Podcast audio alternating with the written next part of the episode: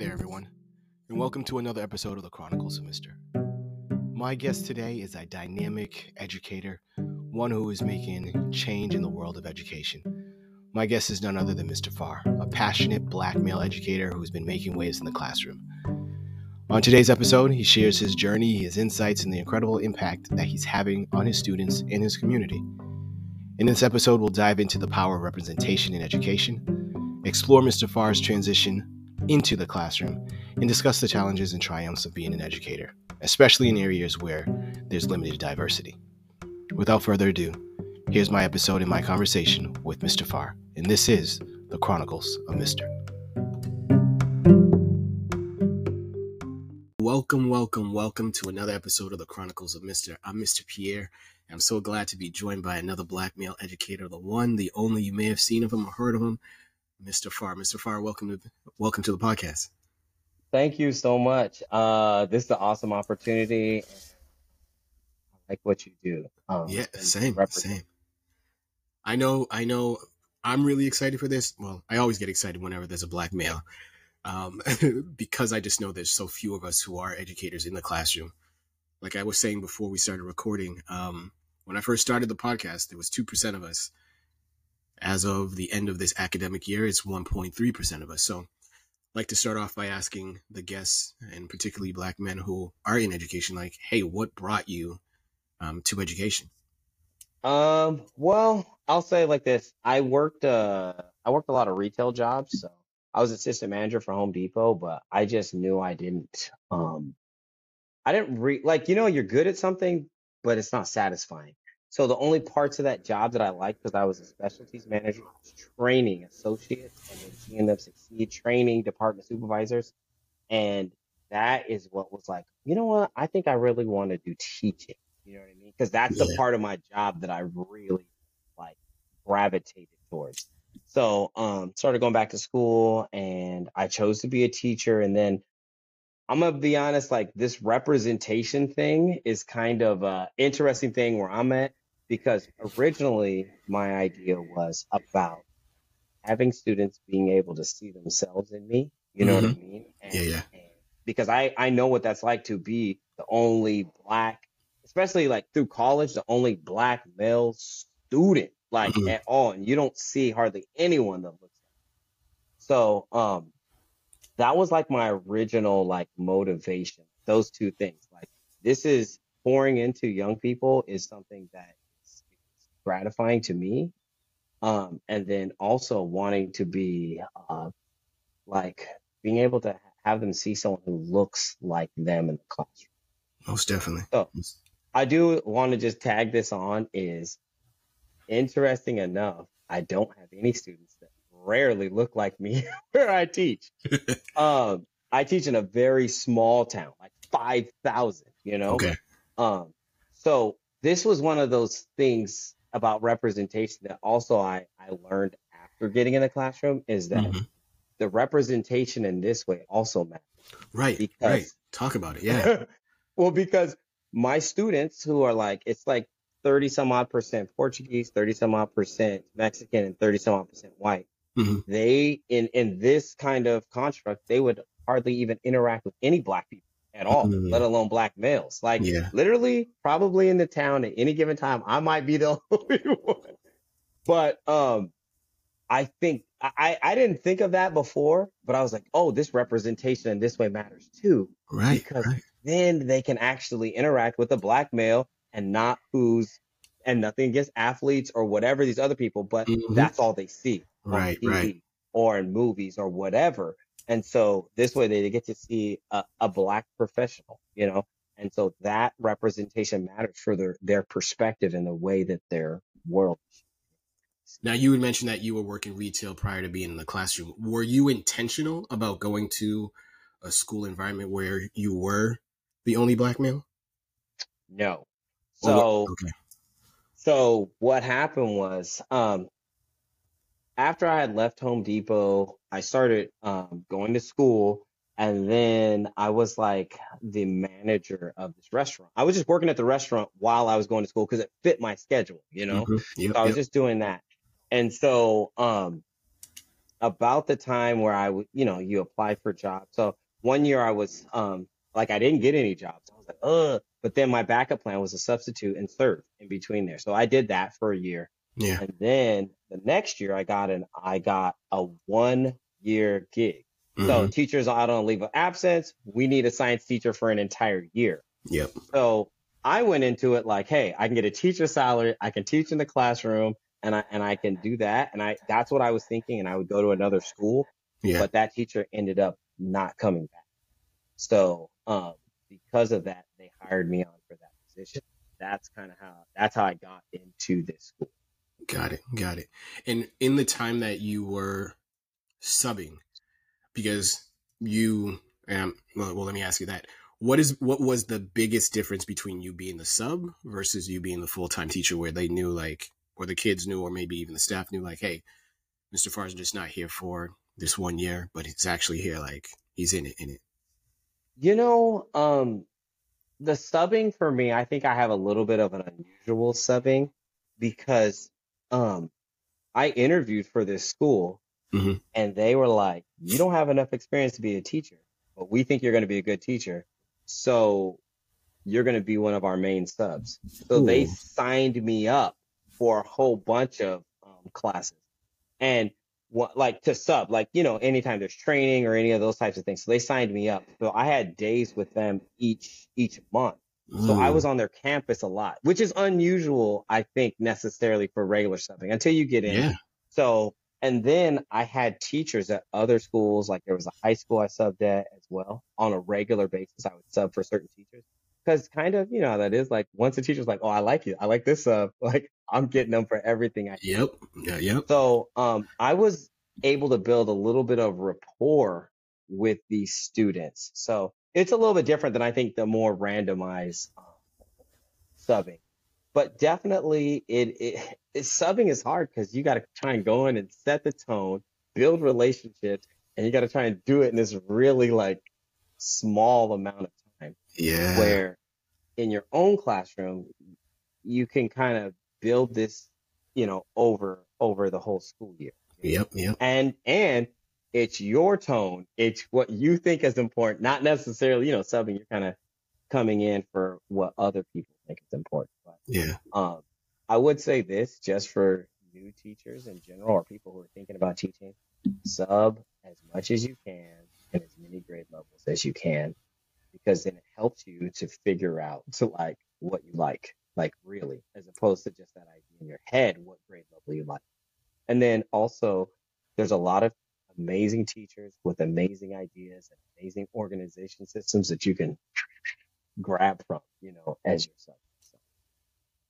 for sure, for sure. Um, your mic sort of went out just a little bit towards the end there. Of, I think what you were just saying there of teachers who can sub ought to sub, and like you mentioned, sub in different what I call lanes because there's elementary from I'd say like K through five, the middle school years, even like five through eight, and then high school nine to twelve. Each of those lanes, if you will, the kiddos are different and you you're like you were mentioning the things that you deem important the things that you really like this is my hill that i'm going to die on whether it be you know um, classroom culture all of the hills are important but if you if you're a new teacher you know that there are certain things that you just got to get comfortable with aside from the content um, that when you're a sub you just don't have the time whether it's if you're there for one day, if you're there for a week, even if you're there for a month or a, a month, like there's certain things where you're like, look, I know I'm on a time, I got time. I, I got to make sure that I'm hitting this. And I also want to make sure that whatever the teacher left, I got to make sure that that gets done with. Like, and so that mindset of sub versus teacher is, uh, is definitely a mind shift that one has to, to make. And then, like I was saying, or like you were saying, elementary versus middle versus high it's it's all different and how you approach it is totally different too so what lane did you choose are you elementary middle school or high school I am an eighth grade science teacher, so I'm in middle school. Um, I mean, I feel like I could teach high school, but I actually thoroughly enjoy middle school. Same. And I think if you enjoy middle school, please be a middle school teacher We need middle school teachers who care, and everyone's scared to teach it. So, Yeah, yeah. so we need as many good middle school teachers as possible. People are scared to teach it. So I'm like, Amen. please, if you like middle school, stay here, please. So let me ask you, because I too am a middle school teacher. My whole career has been I fluctuated from fifth grade all the way through eighth.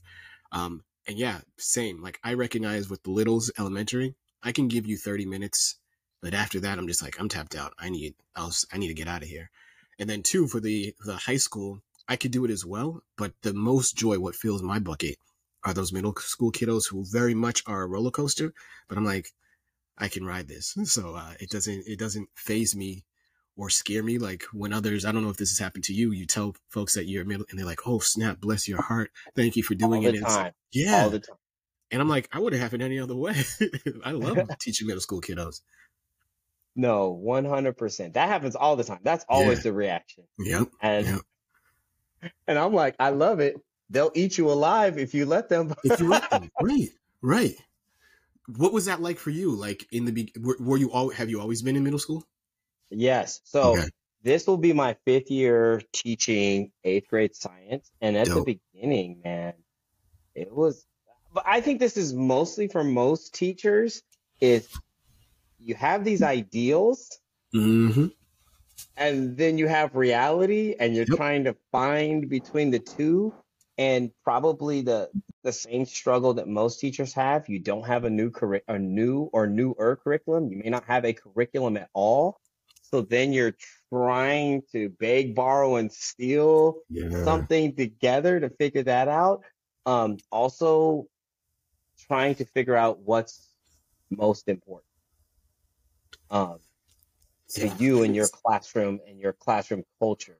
Yep. like you again you have these ideas but when you get in there it, it's it's a different ball game as to what really is important. So um i think those were some of those struggles. And then i feel like just even small things like uh how hard should this test be?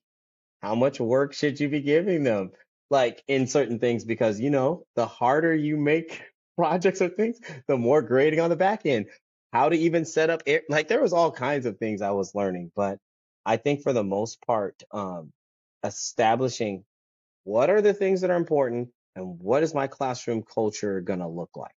And and I think you mentioned things like what hills are you like, no, I'm I'm dying here. This this, Yeah. this is it. This is gonna be a fight and this is something I'm gonna hold the line. yeah I it's it's interesting too because there are those who have gone the traditional route of um they knew they were going to education therefore they were able to do like student teaching or be in a classroom to observe.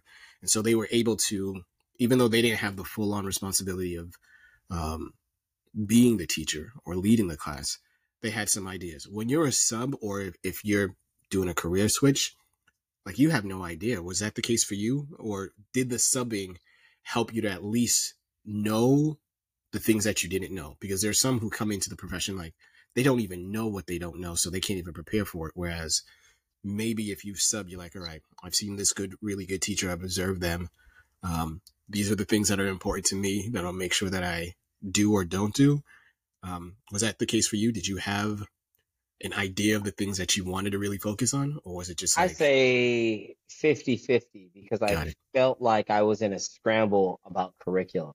Mm, because the previous teacher was like, I'm gonna leave you all this stuff. They left me like maybe the beginning part, yeah but then after that, it was kind of like going You're through right. filing cabinets, trying to. So that consumed a lot of my time, and I Mm. was still going to school, so I was still going to credentialing school at that time. So that consumed like a lot of my time just trying to um know what to teach, line up the in like make sure everything's lining up to NGSS standards and being like, Yeah. oh, we're not teaching this. And then also feeling the students out to be like, oh, okay, you're supposed to be able to do this thing with the metric system, but you don't Yeah. even know what the metric, metric system, system is. is. Yep. Okay, now I need to create a lesson as to what is the metric system before we can even go into conversions or Yep. oh we got to do a lab well Yeah. i got to teach a whole thing on lab safety Yeah. oh wait you don't even know how to uh, use the lab instruments okay we need a whole section on that that's not in the curriculum anywhere but these are things you're like finding out as a teacher and you're and then you're like, okay, I need to build this. So I spent a lot of time um, doing that, and I think a little bit less time, I would say, on culture or learning classroom management because that's a whole that's a whole nother thing. Um, in that first year, I, I think I really was like spending a lot of time just on the curriculum and my lane of how to how to teach that. You know,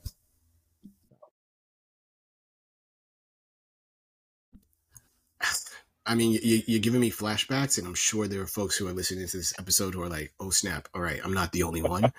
um, because yeah, that first year for me as well was like content, content, content. I want to make sure for me, it was like these kiddos understand the math, that um, the Common Core standards that I'm hitting them. I'm making sure that I'm crossing all the T's, dotting the I's. When the gaps did present themselves, then I was like, all right, I got to close this gap. Make sure that by the end of this, you know, this month or this unit, kids are. And so, yeah, that was the thing that consumed me as well. You now being, was it done with year five or are you going into year five? I'm going into year five. So you now haven't finished four years. What do you feel like is the thing that, hey, if I could go back, do a back to the future, leave myself a note and be like, hey, Mr. Farr of the past, this is the one thing that you need to, or this should be the number one thing that you think about. What would be that number one thing? Um, I would go with building healthy relationships with your students. Hmm. Making sure your classroom and this was one of the things i really tried to do in the first year but because of being consumed by these other things i didn't do as good of a job but making sure your classroom is safe Hmm. and not just like from a physical standpoint but from like an emotional standpoint Talk being able it. to share without other people making fun like being a safe place being a classroom that your students want to come into Talk like, about it. Yeah. I would ensure those things because those things help out with behavior management or classroom management, whatever you want to call that. And Mm-hmm. then they also help with the learning because students are more willing to do work. They're more willing to learn when they feel comfortable and they actually know that you care. yeah. That that's another thing that I definitely would put more out in front. Like I, I some of my students because I'm teaching at the high school, but I'm teaching uh, the middle school students. Yep. So I'm not like in my classroom.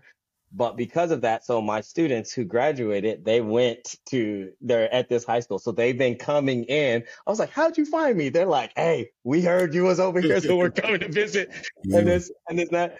But that's one of those things where I'm like, oh, you're coming to visit because you felt safe and the Yeah. relationships were good and all of those things. And you know that I care about you. So when my students left, when they left, I was like, all right, all right, said, y'all need to get to your class. I love you guys. And then the students in here were like, "Ooh, what? And I said, no. And then so we kind of just walked through that, like, what does that mean? And why do I even say this? You know? Yeah. about about being upfront about hey i care about you as a person yes i am your teacher yes we're going to get down to business yes i'm going to hold you accountable if there's issues but i care about you as a person first i respect you as a person first beyond anything else that That that's it. That's it right there. Similarly, I have the, the same philosophy, and similar to what you were saying too, of kids who I teach, taught or haven't taught yet, coming to my classroom and just wanting to chill because similarly they feel they they have the feeling like, all right, this is a safe space. I can be me, and it's not gonna. I won't get ridiculed either from the teacher, nor is he gonna permit others to to to joan on me or roast me or anything like that. So yeah, that that that safe space that you talked about for sure i'd say that's number one as well as a as a new teacher to make sure that you're establishing that so that kiddos feel safe so that they can then learn. Because if they're not feeling safe then everything else is up aside from the antennas to be like give me give me your focus attention for whatever it is that you're trying to teach. So 100% was that something that you learned by yourself or was there a mentor or someone who's like hey this is what you gotta you gotta stake down into the ground first you know my first year teaching was 2019 oh, so Yeah, so I've taught every, I guess, way possible, I guess, you know, from, uh, well, the kids can just show up they want to. That was the end of that 20, that 2019, 2020 year. So, um, Ooh, yeah because I was home, I got to reflect on some things, you know what I mean? Because hmm we didn't teach the whole year. And that was one of those things that I was like, and I'll be honest, like my first year teaching, that was a much larger classes. I don't think I had any less students than 32. I had some 35, like, you know, um, so I just, I just was like, I really want to have protect that learning environment. You Hmm. know what I mean? Like, like that's important to me. Like, I think I just realized that after reflecting on like how it went, how many referrals I handed out, like all those different things that you got going on that you're saying like, hold on. Boom. So all those different things where you're, um, kind of just thinking about how the year went. And I got to think about that a little bit earlier because of the fact that we were home by like, you know, and, and now I had students logging in, like, you know, it was kind of optional. Like they could log in once a That was a wild time that they could log in maybe once a week or whatever. And those were the students who really cared and were trying. And then I was just thinking about the, the whole, like, I was just able to process some of those things. Um, because it, there was, there was, because school credentialing stopped, like everything kind of stopped. So I didn't really have a lot of mentorship during that time, but I did get some time to reflect and and I think go back to those things where if you say relationships are important, if you say whatever those things are that you say are important, how do your actions line up with those things that you say are important? And I'm like, Yeah. look, from now on, that was one of those things. The second year, I was like, I'm protected in this learning environment. Students will be able to feel safe in here. I don't care how what has to happen. I'm making sure that that. So I think just having that time at home to kind of process through those things um, is where I like came to that like. That that's props to you, sir, and props to any teacher who, if your beginning was 2018 or 2019 or even 2020, um, because you're absolutely right. It was for uh, for myself. That was I had 15 or so years, and it felt like similar to what you were saying. It felt like a a whole sort of hit the reset button on what education was. Um, and yeah, the pandemic when COVID hit really just pulled the sheet back, showed everyone like, look, if you thought you could do this and you thought it was easy, all you had to do was just stand up in front of kids or be in front of kids and like you're spewing out knowledge, thinking that you're the stage on the stage. Then you came to the realization like, oh snap, teaching really is an art. It really takes a whole bunch of different things to make it work. Um, and so anyone who was starting where you didn't have any experience underneath your belt and like that was the beginning of it all, for me, I, I salute you, sir. So you get your flowers for me for, for coming in at that time. And then not only coming in, but like remaining in the work. And for anyone who is no longer in the work, again, no shade being thrown to you, but props to those who, who are still in it. So let me ask you, what is your why? Why are you still doing this, my man? Because only 1.3% of us are still doing this. why? What keeps you going? Um, I think one, I I was talking to someone about this the other day. Like this is my purpose, and Mm, and so um I could do this in other ways. I am, well, I'm like stepping down from being a youth pastor. So I've been work, and before that, I worked with, I worked with young people whose parents were in addiction. mm, So I've been working with young people. This is just, um, my purpose and I love being in the classroom. I get energy, um, from that. Also, the I, the thing that yeah, you're going to go teach every year, but it's a brand new adventure, brand new set of kids, brand right. new set of personalities. And all of those things are, um, exciting to me. And then I think also, man, representation is mad important. hmm It's one of those things I like came to grow over, say like, like three years. Like I, it really like changed my mind on how important representation is and um and so that's another reason why I definitely want to stay in here as long as I possibly can. Um but yeah, those are like my my motivations, my whys, and I just I love it. I, I love it. It's crazy. It's stressful. It's awesome, and so I'm like, that's why I'm like, no, I got to stay in here as as long as possible. And even if I'm like, oh, I can't teach anymore, maybe I'll be a counselor or maybe work in the juvenile hall. Like, I'm gonna want to to do something in this lane, what. Absolutely, absolutely. I hear you. I, I feel you. Uh, similarly, I I recognize that my place, my purpose, where I find the most joy yet is in the classroom. Um, yeah, and I'm trying to stay in as long as possible because I have seen how important representation is. Like you mentioned, to have those kiddos who I had them when they're in the sixth grade and when they're graduating from college, they're writing back to me telling me like, Mr. Pierre, like that year with you was super pivotal. And from that year, being able to go on to do great things um, or other things was is the thing that keep keeps me going. So props to you, sir. Props to you. If you if I were to ask you, is there anything because as educators we're always looking to get better, um, to hone our skills and our craft. Um, is there any book that you've read that you're like, yo, this has really been dope, either to feed my soul personally or on a professional level? That you're like, hey, folks really need to to get into this book.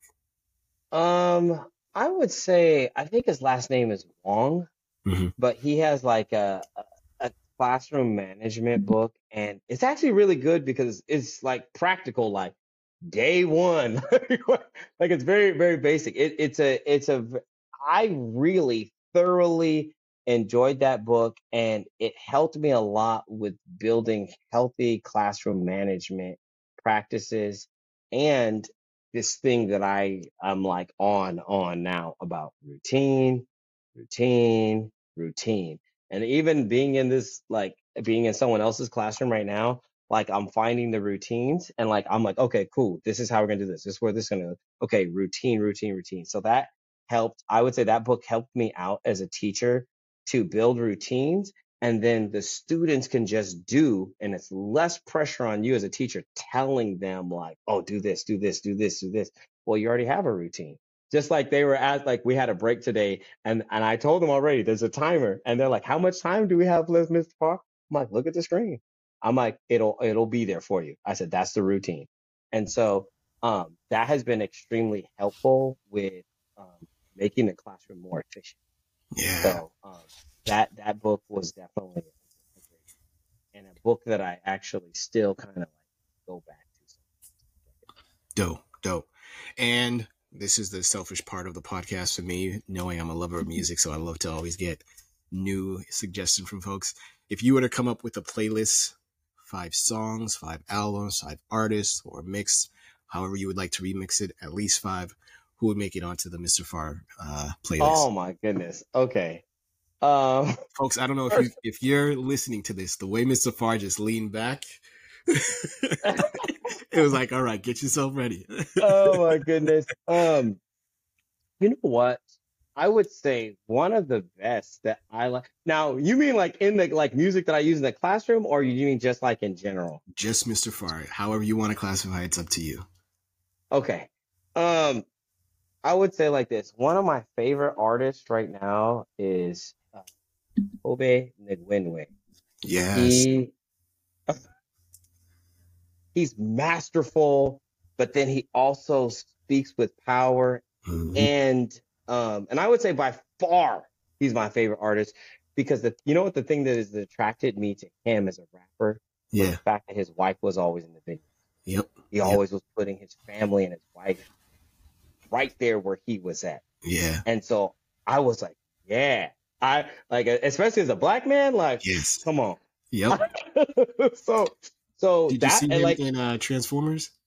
no, because I haven't seen Yeah. Transformers yet. Ooh, go see it, bro. It's good. It's Okay. good. Yeah. I need to. I mean, Yeah. I've that's the crazy thing. 'cause I've seen a lot of movies because I end up getting that movie pass. I know, or like, No, But no, I got that I'm movie pass. way. Yeah. so I was watching like all these movies, you know. yeah. So, um, by the way, I went and saw the new Indiana Jones. Okay, I thought it was pretty good. Okay. My mom was like, "This is the best Indiana Jones I ever saw." I'm like, "What?" I'm like, "You need to chill with that." Okay. Okay. But That- I would definitely say Tobe Nwigwe is my favorite. okay. Um, I You know, he, this is this is an artist, but John Coltrane. I just love. Yeah. I just love listening um to to his music and going back. I actually have some records and things that I Same. like Same. go I'm. I'm. to that. Yeah. So Um, Tobe and John Coltrane. Okay. oh my gosh, that's two. Oh. Um, another, um, I would say, and this isn't like necessarily artist, but this is just a kind of music. It's like chill hop, Yeah. like this kind of jazzy hip hop instrumentals. These are things I like to use in the classroom um, Yeah. during work time a lot, and then I like to put on um for for myself. So, um, I like that. Uh, let's see. I have favorites, but you know what? Those are the three that I would say I listen to the most. Outside of that, like honestly, um, for my students, I know this is gonna sound silly. I find trap remixes of like all the favorite cartoons. You know, Okay. Okay. they were like, "Hey, today they were like, oh, this playlist is lit, Mr. Bo-" but it's stuff that I still find enjoyment of. It sounds cool, you know what I mean? And Mhm. so um there is one other person and I think it's NK Beats. NK Beats. They Okay. have they make instrument they're on YouTube, but they make instrumental music all the time, like singles, but then they have whole beat like albums. And so it'll be like a whole series of, you know, like 10, 12 instrumentals. And I just love their music, their style. And they have different, a little bit of a different genres of, of, of that, but they do a lot of uh, like hip hop kind of instrumentals that are like sometimes they're jazz or maybe they're like the summer kind of feel like they they do that. So I really enjoy their their music as well. I guess I would put that as my five. There's so many other artists and things because I'm kind of a I think a, a random person as it pertains to It, it's interesting because I think we as educators, there is a certain level of we say it's random, but I think it does depend on because similarly as you were speaking, I was like, oh snap, I've done that, I've done that, I've done that. Because you mentioned John Coltrane, I was like, all right, I got Miles Davis. You mentioned the like the hip hop jazz, and I was like, my whole um dating myself is like uh I'm forgetting what the name of the the CD is, but it's like they took all like the early 2000s, late 90s, put it to like jazz instrumentals. Um, you just mentioned like the kiddos and uh like the the cartoon whatever intros and and that being set to trap music. And similarly, I've done the same thing with my students where they've made suggestions. I'm like, all right, let me listen to this, make sure that it's clean, I don't lose my job, um, and then listen to listen to it, and I'm just like, oh yeah, this this this hits. Okay, I can put this on the classroom playlist as well. So I think the randomness is really from what the kiddos are like. We're into this, and as a collective, that changes every year. Um, and depending on when in the year, because beginning of the year versus the end of the year, kiddos' flavors sort of change as well too. So I, I don't. I think it's we say it's random, but I think it's really it's set by uh by our kiddos. Yeah, uh, there's an assignment I like to do at the when we come back from um winter break. hmm have them make a playlist. So kind of have an iPod looking thing, and they have to put the they have to put the words, the name of the song, and then put the links. So and I go through and listen to their music. You know? And so I have picked up music from them, Yep. and Yep. so um yeah. I would say there's one last song that I always put in my rotation. I don't Yeah. really listen to his music all the time. And the crazy thing is, I found out later, oh, he was on, uh, oh, what is that show where they're searching for talent? They got the singers and American Idol or yeah, American. So he was on American Idol. This guy, Scotty McCreery, and this song Five Ooh. More Minutes. five more minutes. And Okay.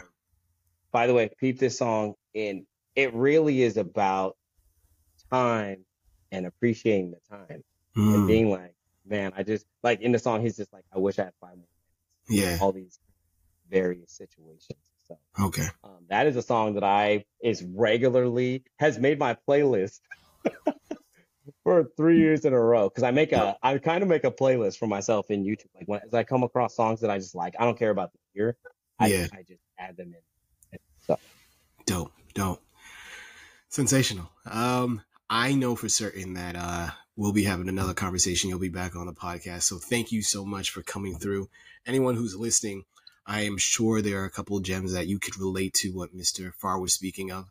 I know for one that myself I'm a big advocate of is create those positive relationships with your kiddos as soon as possible. And that is going to help you so much. That'll take you so far in regards to whether it be classroom management, whether it be investment from kiddos, whether it be in, in the learning of the kiddos. When they feel safe, they're gonna they they will do so much more in terms of uh, their learning and being able to demonstrate their learning. So, folks, I hope you enjoyed this episode of the Chronicles of Mister. I am Mister Pierre. He's Mister Farr, and we're out.